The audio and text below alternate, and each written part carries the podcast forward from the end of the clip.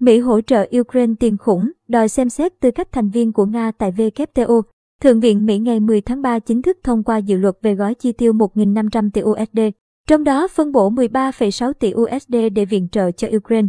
Dự luật 2.700 trang được thông qua với tỷ lệ 63 phiếu thuận và 31 phiếu chống, đang chờ Tổng thống Joe Biden ký ban hành.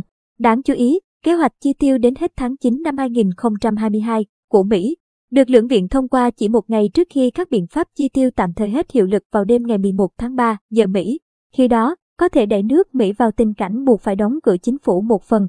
Trong gói ngân sách 1.500 tỷ USD chờ Tổng thống Joe Biden ký ban hành, dành 13,6 tỷ USD viện trợ cho Ukraine, hãng thông tấn Reuters đưa tin. Chủ tịch Thượng viện Mỹ Chuck Schumer cũng nhấn mạnh, chúng tôi giữ lời hứa sẽ hỗ trợ Ukraine trong đối phó với cuộc xung đột hiện nay, cũng như nhằm hỗ trợ về nhân đạo. Dự luật được thông qua cũng dành 782 tỷ USD cho chi tiêu quốc phòng của Mỹ, cao hơn mức 715 USD mà Tổng thống Joe Biden đề xuất và tăng 5,6% so với năm 2021.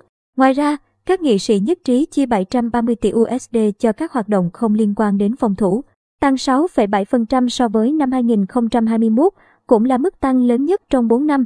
Trước khi Thượng viện bỏ phiếu thông qua dự luật, các thượng nghị sĩ đảng Cộng hòa đã kêu gọi chính quyền Biden gửi máy bay chiến đấu cho Ukraine theo yêu cầu của Tổng thống Volodymyr Zelensky.